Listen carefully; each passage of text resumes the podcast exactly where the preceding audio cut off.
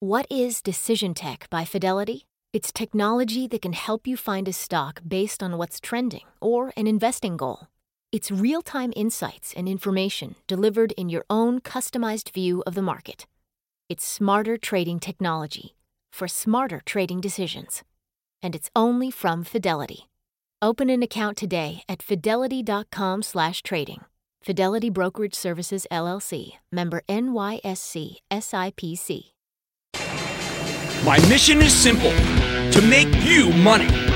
I'm here to level the playing field for all investors. There's always a bull market somewhere, and I promise to help you find it. Mad Money starts now. Hey, I'm Cramer. Welcome to Mad Money. Welcome to Cramer America. Other people want to make friends. I'm just trying to make you some money. My job's not just to entertain, but to educate and teach, put in context. Call me, 1 800 743 CNBC, or tweet me at Jim Cramer. All right, what more did we want from Apple, for heaven's sake? As I predicted, when the world's largest company announced a whole slate of new products and services today, the stock got hammered, and that weakness reverberated throughout the market. Dow ultimately inching up just 15 points, but it was down most of the day. S&P dipping 0.08%, Nasdaq declining 0.07%. I'm putting Apple in for one of the reasons why that happened. Honestly, there was nothing Apple could do to stem the decline. You know what? Its stock actually held up surprisingly well, given that nothing was ever going to be good enough for the bears. Haters going to hate, right? Although when it was down three and change, uh, bargain hunters came in and take it back up down only $2.31. That's a minor victory, all things considered. Now, last week I told you that Apple needed to double down on its service business because the service revenue stream is the future. But there are tons of money managers who want Apple to focus on fancy, high tech gizmos. And these people are always going to be disappointed by a bunch of new services they consider to be boring and pedestrian. Sure enough, Apple rolled out a bunch of boring and pedestrian services. Okay, they didn't seem very sexy, uh, even though I think they could be very profitable. There's Apple News Plus, which bundles together subscriptions to more than 300 newspapers and magazines, including the LA Times, Wall Street Journal, for just $9.99 a month. Okay, that's an incredible value proposition. I looked at my bill that came this weekend. It came on Saturday night around 9:30. It said I spend $32.99 a month for the Journal alone. I say sign me up. Apple's going to save me a fortune. I'll also get the Apple credit card because why not? It's a better deal than what I'm getting currently. I'm downloading that as soon as we finish taping. I'd cut my old card in half on the show if I weren't afraid that you'd see my number. And you believe, uh, you better believe, I'm canceling my HBO and Showtime subscriptions once I can get through, uh, get them through Apple TV Plus streaming system. Oh, and, and their new video game streaming service gives them a nice backdoor in one of the hottest markets around. News, television, finance, gaming, all in one Yet to the super rich analysts, it's a yawn. They don't much uh, really understand how uh, Apple's saving people money because it doesn't mean anything to them. Of course, the stock rolled over because these are all, like I said, pedestrian applications. That's crazy. Yeah, not to be too philosophical, but sadly, much of life is prosaic. And if Apple services can make your life a little easier and save you some money, I say game on. Apple's credit card gives you cash back on a daily basis. My current card only gives me points. My wife takes the points. What is that all about? We don't need no stinking points. With Apple, you get 2% cash back instantly, 3% for the purchases on the App Store with no late fees. I love a credit card that doesn't expire because it, remember, hey, come on, when it expires, I mean, is it a real bummer? You got to put in your number everywhere. It's like oh, Amazon this, it's that, you know. I mean, I, it's a waste of an afternoon. How about the TV service? I don't mind paying Apple what it wants for this bundle. And more importantly, you won't have to pay them for what you don't want you know, there's like 580 channels. I like like four of them. Sounds like it could save you a fortune, especially on HBO and ESPN Plus, both of which I'm already paying for. I just want to use Siri to put a Siri put on HBO. I'm also intrigued by the morning show Apple's putting together. Steve Carell because I love him. Reese Witherspoon, Witherspoon Jennifer Aniston. Eh, that's okay. Hey, but on, they got Oprah, and she's unstoppable. While I don't play video games, my wife does. She'll want that Apple Arcade service, another money saver for people who like this stuff. And my wife plays a game every night before she goes to bed. She'll love it. That said, these are all services for the 99% of America, not the 1%. And to the analysts who are part of the 1%, these perks mean nothing. I mean, they don't care about saving a little extra money. It's like they've never been to a dollar store either. They want Apple to change the world, not save you maybe 100 bucks a month. But to most Americans, 100 bucks a month is godsend.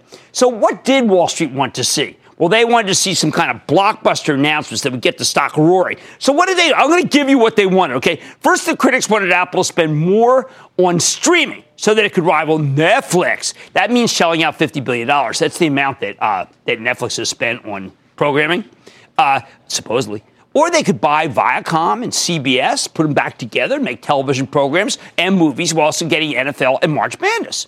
Uh, I, I, bet Apple could snap them up uh, both for 40 bill. Okay, that way they can develop all sorts of content, no longer buy back stock or raise a dividend. What else? The last time I interviewed Tim Cook, he talked about how healthcare would be his legacy. Millions of people can be saved if Apple can link its watch to software that handles electronic medical records. So if Apple wants to dominate healthcare, they need to buy Cerner the top purveyor of electronic medical records is public. That's an $18 billion company. Maybe they need to pay 23 bill. That deal would revolutionize healthcare. Uh, at the same time, there are plenty of other opportunities. When it comes to diabetes, it's Dexcom that makes the best glucose monitor. I know they're affiliated with Google, but they, Apple can buy them. Uh, or Tandem Diabetes makes the best insulin pump. You can pair those two devices, create an artificial pancreas. I bet Apple could steal both of those for 20 bill. All right? And add them all up, you get $83 billion worth of acquisitions. That's what the analysts want. If Apple did these deals, they could convert many of the analysts into believers. And that would get the stock moving right here, right now. But honestly, I'm perfectly happy with what the company's doing here. Actually, more than happy. Nothing it presented today resonated with people who don't bother to look at their cable bill each month or don't check their Apple bill. But I bet they'll resonate with cons- many consumers, the 99%. And that, not the Wall Street analysts who want Apple to spend tens of billions of dollars. That's what they think about, the people think about. It's what Tim Cook thinks about. That and the oft mentioned privacy issues that he cares compassionately about. You know what? Throughout the presentation, whenever it went dark, I thought that was Facebook looming Darth Vader like against Luke Cook Skywalker. Which brings me back to what Apple really needs to do here it has become has become more of a service company that makes the best cell phones. You know, sometimes I actually, in like wildest dreams, think that they should give away the phone uh, and, and, then charge you a certain amount for them every month, along with what they charge you for all these subscription services they rolled out today. That would get the customers and the analysts excited. Wouldn't just be nice? Might even convince some firms to start covering Apple as a consumer products company like Procter and Gamble or Colgate, which I think is the right way to evaluate. Of course, they're low tech. This is high tech. Now, Apple obviously wasn't the only thing that controlled today's narrative. We some more fallout from that inverted yield curve. The yield on the benchmark 10 year U.S. Treasury drifted lower, weighed on the stock market. That's a flashing neon sign screaming recession. But I don't think we're going to have recession. And I say that as someone who was sounding the alarm during the economy's uh, fourth quarter when Fed Chief Jerome Powell was talking about hitting us with three rate hikes this year ill advised. We saw more selling today as money managers are raising cash to prepare for the big onslaught of IPOs. They don't get enough new money in to participate with these deals without ringing the revs from something else. So they're dumping high flying stocks like Salesforce, like ServiceNow, like Workday, in order to get in the likes of like Lyft and Uber I know the trade negotiations with China are more important than ever, and it seems like there's no uh, real deal on the horizon. The hardliners keep insisting that the tariffs stay on, even after we've come to some kind of agreement, and that's a very tough sell for China. Plus, this Brexit thing continues to freak people out for good reason. We have no idea what's going to happen. Remember Fred Smith in that Federal Express interview last week? Holy cow. But the bottom line, in the end, today was Apple Day, and as much as I like all the bells and whistles, I know the Wall Street jackals were not appeased. They wanted a game changer that cost a fortune, not a bunch of pedestrian incremental improvements. I think they're wrong, which is why I continue to say you need to own Apple, not trade it. Gregory in California. Gregory. Hi, Jim. Gregory, what's up? I'm, I'm, calling because uh, I need the professor's help. Uh, but first, I want to tell you I'm a proud Action Alerts member. I, yes. I want to thank you for your invaluable help. Your educational efforts really make a huge difference oh, to people like you. myself. You know, I spend more MBA. time on the club than I do on anything, so I'm so glad you're a club member. How can I help? I'm calling about Zora. Zuora! Uh, ticker symbol Z U O. They they reported earnings last week, and I, I, don't think, I don't think they're quite ready to be one of your cloud kings or princes yet. But I know I've been following them since you had the CEO on, and you know what? They they you know I've done my own research. They they, they were in line with their earnings per share. They uh, they they won out on, on, on revenues, and they got slammed in the after You know hours. what? You know what? First of all, Gregory, thank you for those incredible kind comments about ActionAlertsPlus.com. We'd love everybody to remember. I agree with you. I was on the Zuora call not just because he mentioned my name. Thank you, Tien Tzuo, but because I really felt that it wasn't a bad quarter. There's a very big short position. People leaned on it. Sarge, who writes to me, Sarge Gilfoyle, he and I both like it. I would unhesitatingly buy Zuora. Zorro does make it so that you can have a great subscription economy. I am with Gregory. Now I'm going to go down to Ed in Florida. Ed. Oh, Booyah, Jim. Booyah, Ed. Prof- Professor Jim Cramer. Man, you I are got the tenure best. tonight. What's up? You and your team, I, I want to thank all of you for everything you do for us home gamers. You guys are the best. I do have. This is the single best team ever. I was telling my wife last night that Regina Gilgan, who was on vacation last week, is back. My executive producer, who will step. She looks like she. Um, but you know, we miss Regina because she is so good. The team is so great. Thank you for mentioning it. Most people don't talk about the team. I'm a team. I there is there is a, is there an iron team? No. Okay. Let's what can we do? But Some spelling you, problems in this uh, group. I've been watching your show for years, and, and it's the, one of the best shows I've ever seen in my life. Man, And uh, you rock. You guys are fantastic, and you. and I got to tell you, um, recently I've been really uh, looking at my stocks, my Okay. portfolio, and I've I've earned and I've learned from you guys, Thank especially you. and your book. You guys are great. Aw, I wish you'd come thank you down here to much. Boynton Beach, Florida, and, and and have a book signing. I, I would go to it again. You know, I Uh, love it. East Florida. My friend Bowers Espy's down there. How can I help? Um, well, I'm, I'm I'm looking at Lowe's, L O W, and uh, I know that they changed uh, to Marvin Ellison, and he used to be with Home Depot. In fact, he was with uh, J.C. Penney for a bit, Mm-hmm. and he came to Lowe's, and he's doing a. I think he's doing a really good job. Uh, yeah, I disagree Um, with you. I think he's doing a great job. And that's why I think buying Lowe's ahead of what's basically the Christmas for Lowe's, which is coming up in three weeks, will be brilliant. Marv is going store by store by store to fix the customer experience. And he has done a remarkable job. Boy, do they ever need to do updating. So I am with you, Ed, in Florida. Thank you for saying all those good things about our group. Now I'm going to go to local. I'm going to go to Jim in New York. Jim. First, I just want to thank you for bringing us Mad Money and Cramerica. Wow. We love it. I was down this weekend. Now I'm back up. hey, Jim, isn't this the new electric age? You know, electric vehicles, EV. Right. Move over Tesla. I count no more, no less than nine new EV entries coming into the U.S. from big name auto, companies in the overseas in 2019. And Okay. GM just announced a new EV production facility in the U.S. Right. And then there are the other product needs for batteries, everything from rechargeable household goods and mobile phones to mega store, battery Right. storage from renewable energy you. sources. Right. Now, all of this requires a significant upswing in battery production, which equates to a lot more lithium, right? Right. So, why is ALB with a 13 PE such a dog? Is this an opportunity Okay, well, or here's is the the problem. I mean, right? you, you could also go to Sociedad Quimica, which is a company in Chile. The problem here is, is that anything connected with autos is, is The House of Pain. so I don't want you involved. Anything connected with autos is disappointing, and that's no good. Let's stay away from that, even though your your work is good in theory, uh, in conception.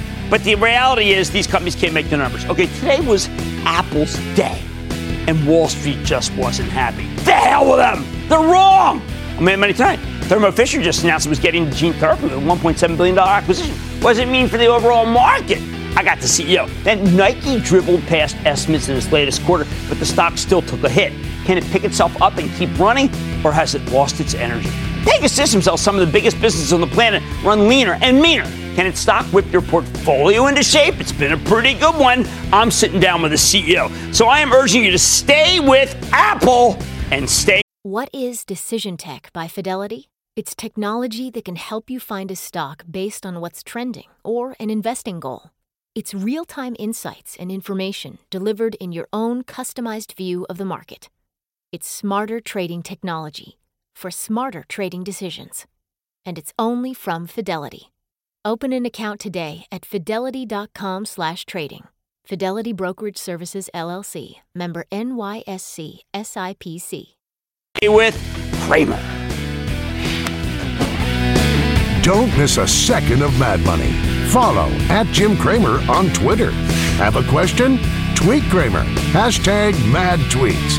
Send Jim an email to madmoney at cnbc.com or give us a call at 1 800 743 CNBC.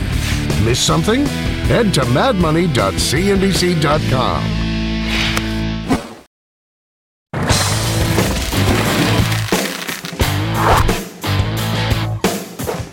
we keep hearing about the rise of individualized medicine, how biotech and pharma companies are coming up with ways to treat all sorts of ailments via gene therapies or immunotherapies that are uniquely tailored to each patient. We've seen a series of major deals in the space, and today we got another one.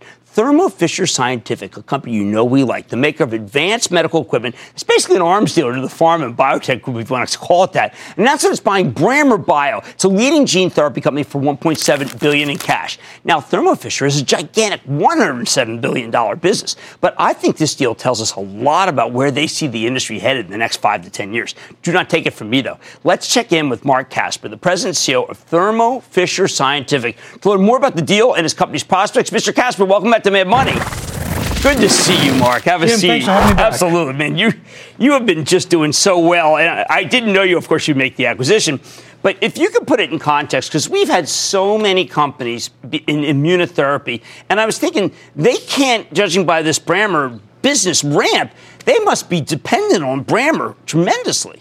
So, Jim, this is a very exciting space. The pharmaceutical and biotech industry is really excited about gene therapy and the immunotherapies because it's making a huge difference Yeah. for patients.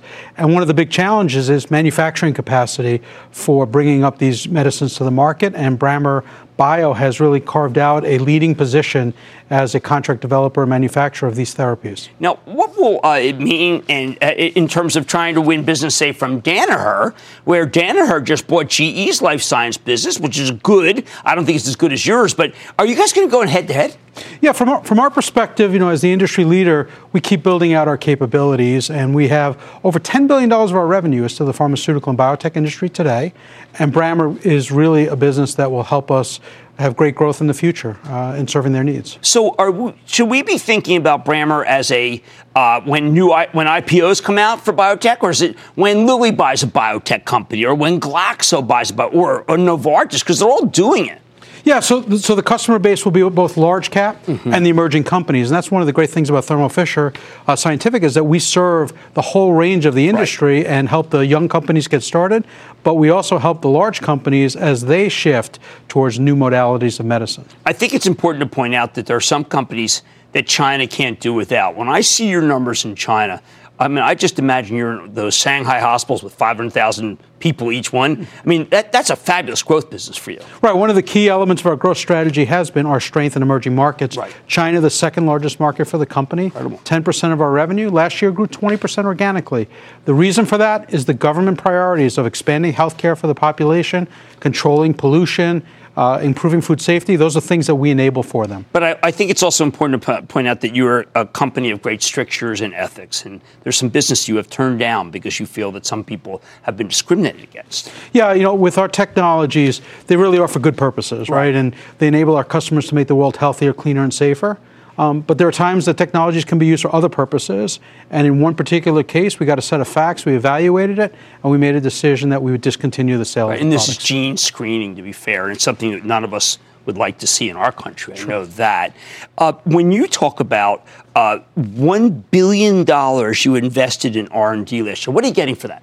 Yeah, so we have a really exciting portfolio of products that come out of that very large R&D investment. One area that we're excited in is precision medicine, and our sequencers have done really well in helping doctors identify the right therapy for an individual specific type of cancer. So that's an area that's really been a, a focus for us in terms of R&D. that, do you think it's too small that these all- immunotherapy? Some people tell me, Jim, don't get caught up in the bubble. Some of these illnesses are for 500 people and 1,000 people. Right, but the medicines are curative, right? And that's the thing that's right, that's super exciting, which is Right. the market, the individual rare diseases can be small, but these are patients that don't have really any prospects without these great breakthroughs, and we're enabling that, and that's super exciting. I'm going to say this for you. You can hold your ears because you probably don't want to hear, but you are the best acquirer I have ever seen. All of your acquisitions pay off. Even the big one, the thermo, the one that puts you together. What's your secret? Since so many people tell me the technology uh, acquisitions always fail. Yeah, so we have a very disciplined process and a great team. And what we really understand is can we add value to a business? And most things we look at, we pass. But the ones that You we do- do, okay. we are convinced that we're the right owner, and our track record is very strong in terms of creating value. Well, uh, the and strong, so people know, is when you see not just revenues additive by buying the revenues, but by the organic revenue growth. And you've got high single digit. A lot of people don't have that. Yeah, last year we grew our business 8% organically. That's fantastic. And, you know, all of the major acquisitions that we've done over the years, we've accelerated their growth meaningfully, taking businesses that were growing below the company average and now they're growing well above the company average. I want to ask you something that philosophically worries a lot of people, including the president and his people. They think that China may be passing us. When I hear they're buying all this equipment, I wonder whether we're, we can be whether we can rival China, given how much they're spending. Yeah, in terms of where the breakthrough science is coming today, it's coming from the U.S. Okay. It really is. In terms People of the that, pharmaceutical industry, Right. biotech, I mean, there's the cluster. Really, what you're seeing, the application of these technologies in China is to bring up the standard of living in society in China. And you're seeing it for reducing pollution, improving food safety, you know, expanding basic health care to the population. So, you know, the U.S. and the NIH and, and the National Institutes of Health is really a gem in terms of this industry. All right, that's terrific. It's very funny. Just I know we got to go, but David Faber and I were. He saw that I had you tonight. He says that guy really knows how to run a business. That's a great company. You really are. Thermo Fisher's a fabulous company. That's Marc Casper, President CEO of Thermo Fisher. Timo, if you haven't it's a hundred billion dollar company, people, and it deserves to trade even much higher. That's how good they are. Mad Money's back after the break.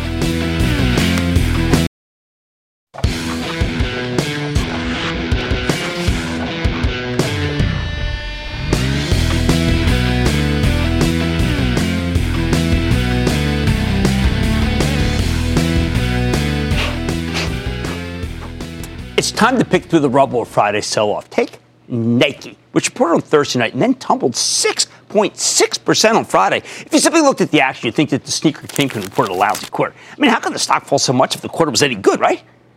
Wrong. This is one of those cases, like the movie Unforgiven, where deserves got nothing to do with it.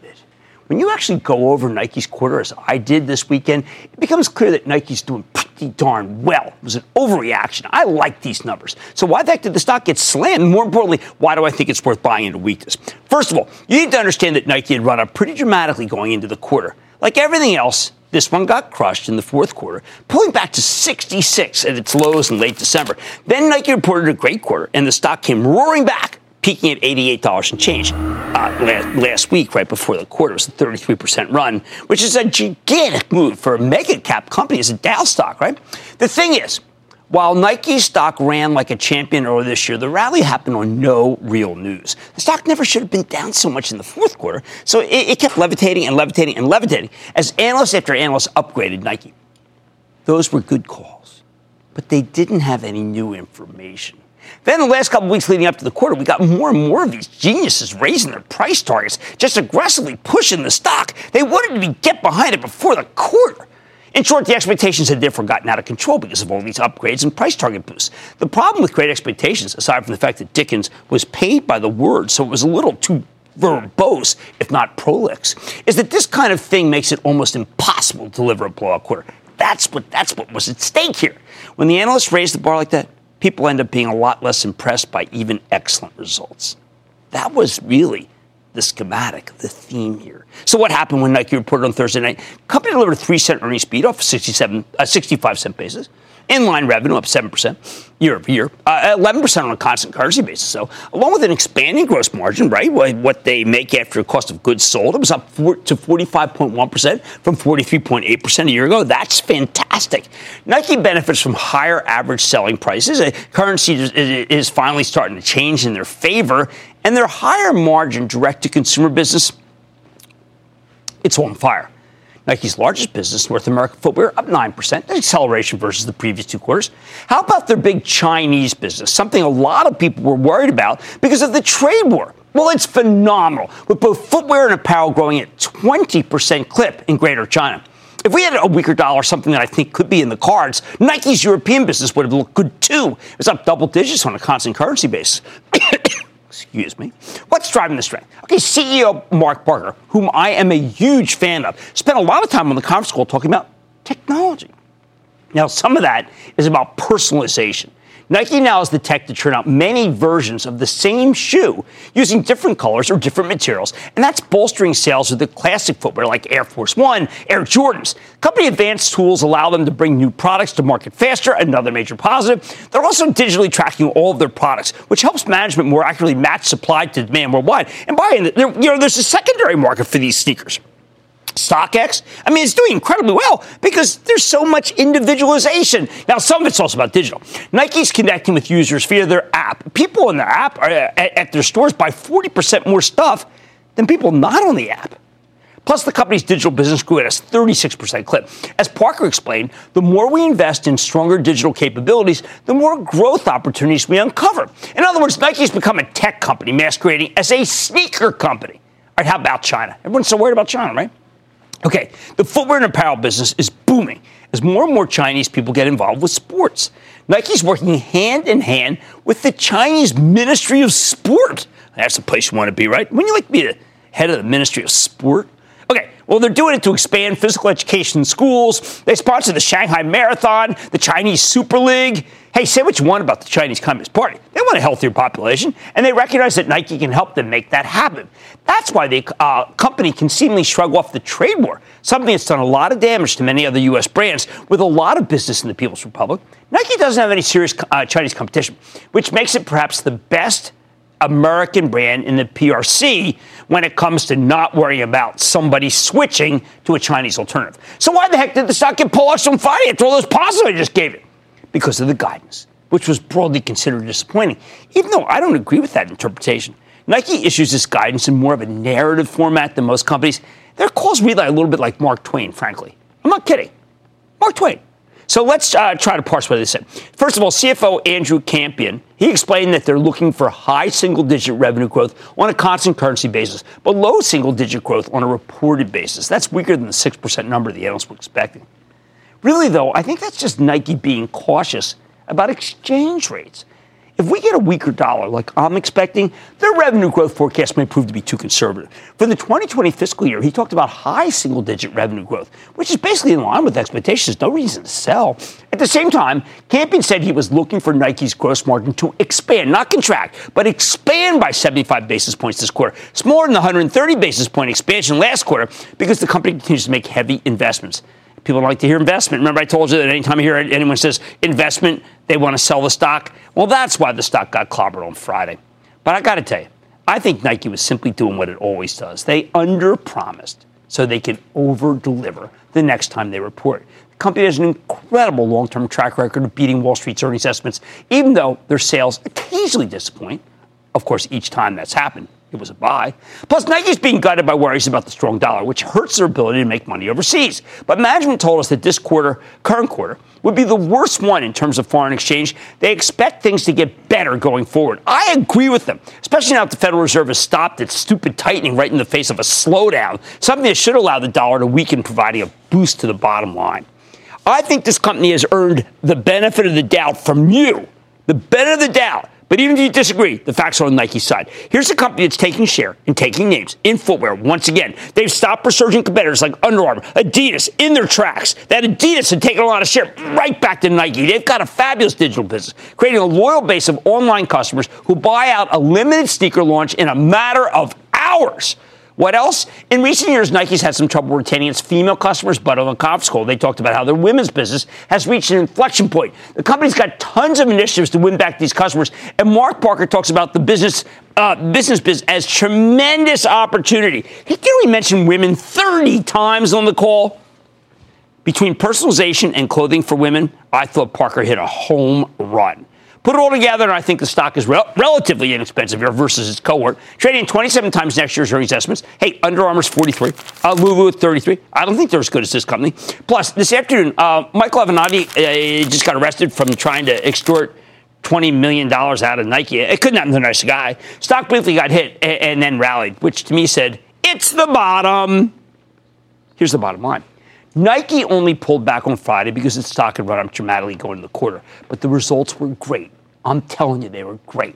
I'm betting the guidance was a classic example of UPOD, which means Nike is a buy tomorrow morning right here. Can I speak to Sean in Illinois? Sean.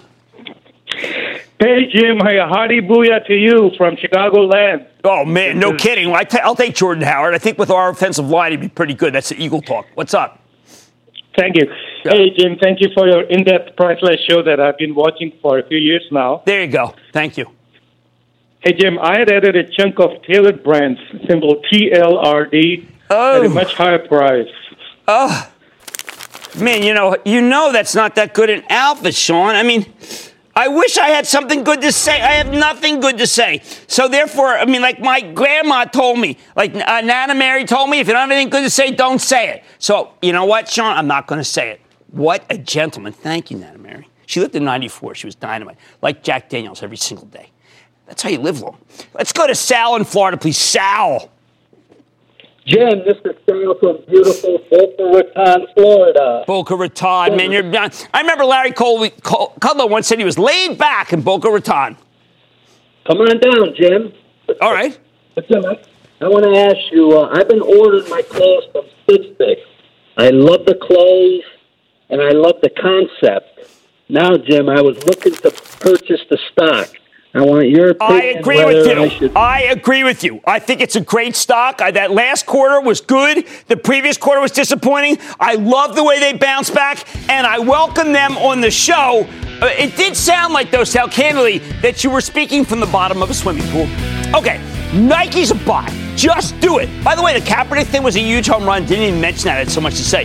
Hey, much more mad money. Competition in the cloud might be heating up. Could a play like Pega Pegasystems pay. I'm taking a closer look at what sets this company apart with the CEO. Then trying to gauge the health of the U.S. economy. Should you rely on the Labor Department, Commerce Department? No! I'll tell you why it all comes down to chicken Alfredo. And your calls, for it, decision, later, stay with Cramer.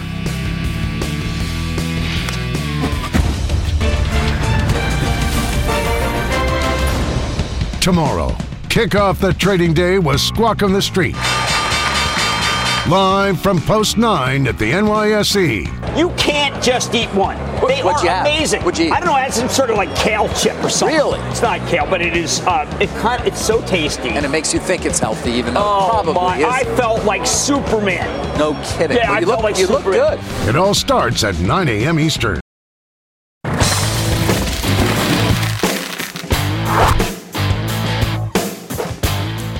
Be first. Sometimes the biggest winners are older companies with the flexibility to adapt to major changes in their industry. Consider the rise of cloud computing. Once it became obvious that the cloud was the future, the legacy software companies had a choice either become disruptors by embracing the cloud or do nothing and be disrupted. The smart ones jumped on the cloud bandwagon. So take Pegasystems, P-E-G-A, the software play that helps develop customer applications for other businesses. These guys are involved with everything from marketing to sales to customer relations management and business process optimization. Don't worry, we're going to explain all these. Now, Pegasystems is a 35 year old company, but in recent years, they've gone all in on the cloud, and this transition has given them a gigantic boost. In the last five years, the stock has rallied 255%, trouncing the performance of the S&P 500. Last year, they rolled out Pega Infinity, their most comprehensive suite of cloud-based software yet, which is one reason the company gave such bullish guidance when it reported a little over a month ago. That's one reason why the stock is up 33% year to date. So can it keep climbing? Let's check in with Alan Trefler. He is the founder and CEO of Pegasystems to get a better sense of how his company is doing, where it's headed. Mr. Trefler, welcome back to Mad Money. Good to see you, Alan. How are you? Thank you, Jim. Congratulations Pleasure. on the incredible results. I think I want to start something different today. I want to talk about how there's an outfit. Uh, it's called Gartner. And Mm-hmm. they have these magic quad. They have the quadrants. You are so far ahead of everybody else that I could see why you get Google, why you get Ford, why you get Anthem, why you get all the big banks. But I don't know if our viewers understand what a differentiator that is. Well, you know, this is a set of industry analysts, expert in what technology companies do. And they go through a rigorous process every one to two years and evaluate the companies and rate them. And uh, we consistently come out first. And there's two in particular I'm excited about. One, we're topping what's called intelligent business process management, which is taking work and doing work and making businesses more efficient and, Okay. and, and more agile. And the second is we're number one in what they call real time interaction management, which is about making decisions. So you, you make the smart decisions, you execute the work, do great things for the business. Okay, so for Google, uh, they use you to improve site reliability. We, we count on Google's site reliability. Yeah, it's amazing. Google controls about 25% of the internet traffic, which is Wow, I didn't know mind numbing. And to be selected and trusted by them to help them in that journey really says a lot about the mission critical capabilities of our software. Okay, before you came on, I checked around a number of people in the industry. Uh, business process management, you are so far ahead of everybody else that it begs the question How come we don't? More people don't know you. I mean, I know you because you've been on the show. But when I look at how dominant you are, I kind of feel like, well, why doesn't everybody know Pegasus? Well, I think therein lies the opportunity. Okay. For a lot of years, we were very, very targeted in terms of who we offered our product to. We weren't very aggressive from a marketing point of view. We didn't have close to the number of feet on the street that you need to really engage organizations Right. deeply.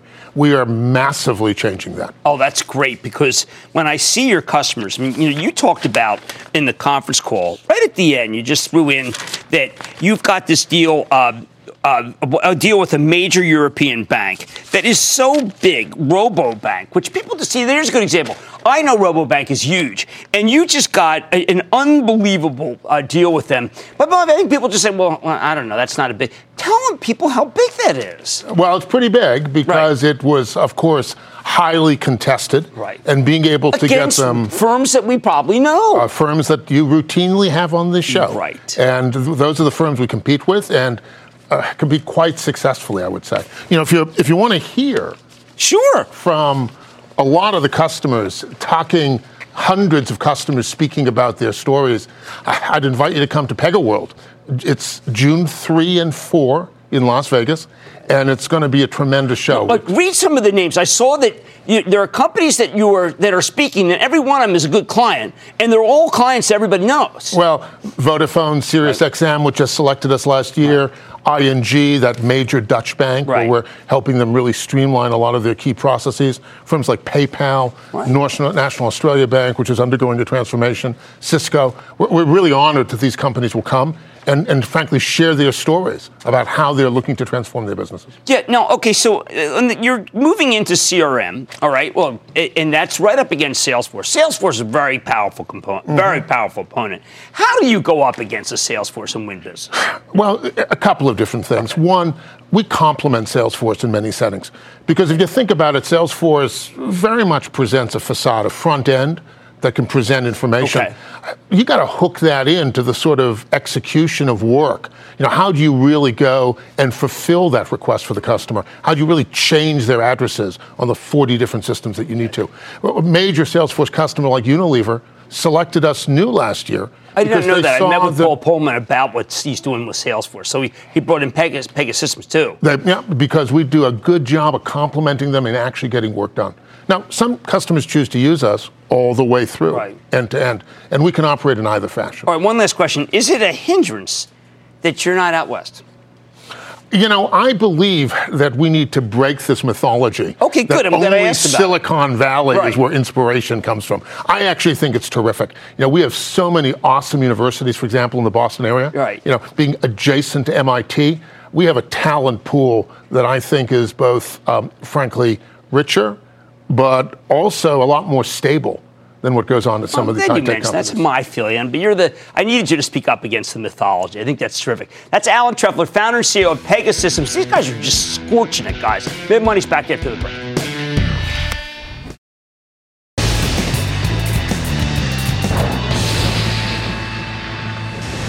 It is time. It's time for the light. We're going to Ralph goes running over here. And then the light round is over. Are you ready, Ski? Daddy, time for the light round. Crazy round. Start with Mike in Florida. Mike, Mike, Mike. Jimmy, I'm going with Moderna. I like your choice. I think that they, yeah, they're going to be hard pressed to be independent. That's how good their technology is. Now we're going to Larry in California. Larry. Booyah, Jim. How's Wow. it going? It's going just fine. Thank you for asking. How about you? Terrific. Beautiful day in L.A. I had no idea. Thank you. okay. Hey, listen, I wanted to ask you, Jim. Um, a few weeks ago, I read an interesting story about Nielsen Holdings in Barron's. Yeah, but it wasn't And, that. I uh, mean, to me, it wasn't that positive. I'm, I'm kind of concerned. They got a five percent yield, but their business is very, very, uh, let's just say, tentative. So I'm not going to be attracted by that yield. Let's go to Ricardo in New York. Ricardo. Hey, Jim, this is Ricardo, Long Island, New York. How are you? I am doing well. How about you? Good, good. All right, so I have a thick, uh, the ticker symbol O. I wanted to know what you thought about that. You know what? They're on fire. They're just one of these good. They're a good read, and they've been able to handle this period well. And they also do benefit from the decline. in the uh, interest that you get for treasuries. I want to go to Dean Aaron in New Jersey. Dean Aaron. Jimmy, big booyah from Jersey City, baby. Right back at you.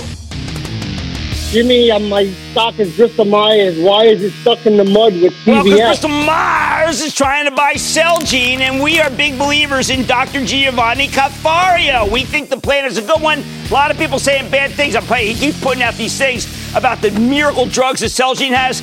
I'm with Giovanni. How about Billy and Flarpies, Billy? Jim Cramer, how you doing? Not bad. Thank you for asking. How about you? Good. Uh, I got to start by saying thanks for all your wisdom. I'm actually calling you right now from the Miami Open. I just got done watching Roger Federer play. Can't beat that. Uh, yeah, you're the Roger Federer stocks, my friend. But Wow. uh, my question: So I saw semiconductors jump last week. Uh, I had some FOMO, uh, and I've watched them slide the last. I know. days, We all fun about the semis. I missed out on that. Uh, but so I'm. I watched uh, X, XLNX, and I know you like Micron, but I'm wondering how No, you feel I like about- Xilinx much more than Micron because it's got tremendous. It's the best 5G play there is. All right, it was down a couple of bucks today. Buy Xilinx off of 5G. Let's go to David in Pennsylvania, please. David. Hey, Cramer, how are you? Uh, doing well. How about you? Good. I call you crazy smart, Cramer, because you're so wise. Okay, I'll take that. No problem with that.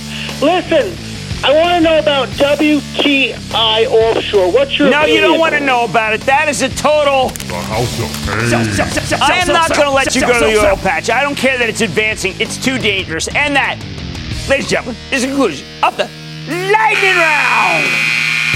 The Lightning Round is sponsored by TD Ameritrade.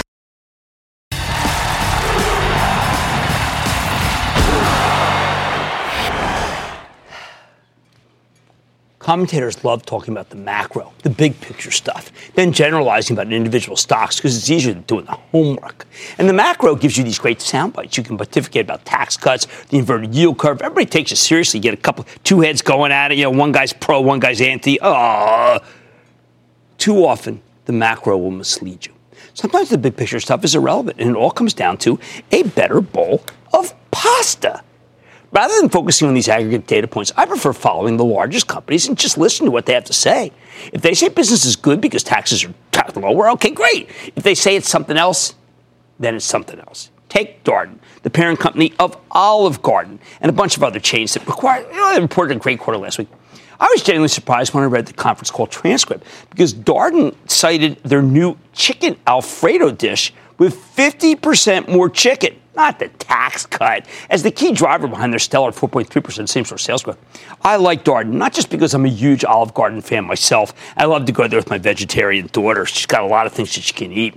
The truth is, Darden CEO Gene Lee has a terrific grasp of what's going on in the restaurant industry. And Lee says Darden's strength is all about innovative dishes like that new augmented chicken Alfredo I mentioned. As for tax policy, listen to what he says. He goes, I'm not really worried about year over year changes based on whether there is a little bit more tax money with the consumer where they are feeling when they're feeling strong, end quote. In other words, if you're looking at everything through the lens of Washington, which is what people do when they haven't done any homework, you're going to miss what's really happening in at least this industry, restaurant industry, along with a whole others. Look at all the chicken they put in the Alfredo. I mean, can you feel? Can you feel how heavy this is? Probably not, right? Okay, wait. I don't know. I, I yeah. Anyway, Lee believes things uh, could get even better.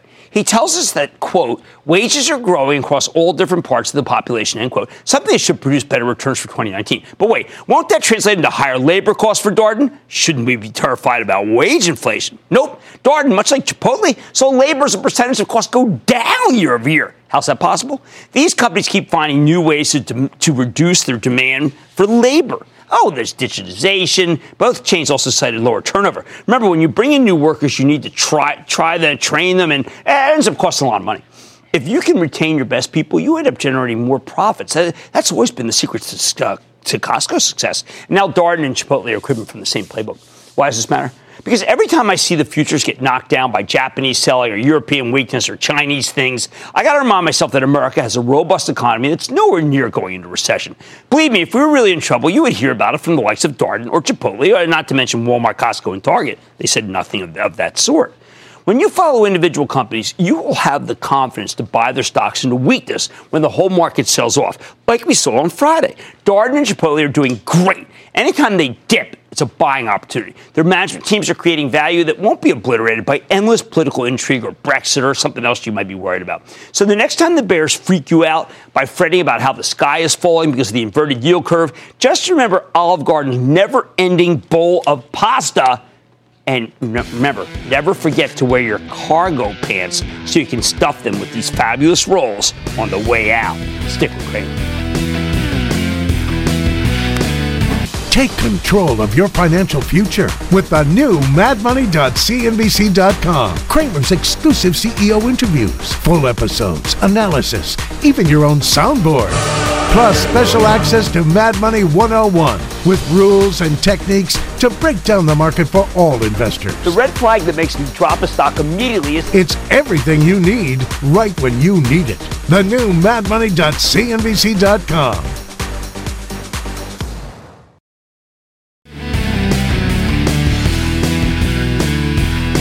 Plenty of details still to work out when it comes to Apple's pricing. I know that, but the fact is that Tim Cook identifies both from privacy and from your pocketbook with you, with the 99% of America that wants to save money. Hey, by the way, I think that credit card's really cool. Like I say, there's always a bull market somewhere. I promise I'll fit just for you right here on Mad Money. I'm Jim Cramer, and I'll see you tomorrow.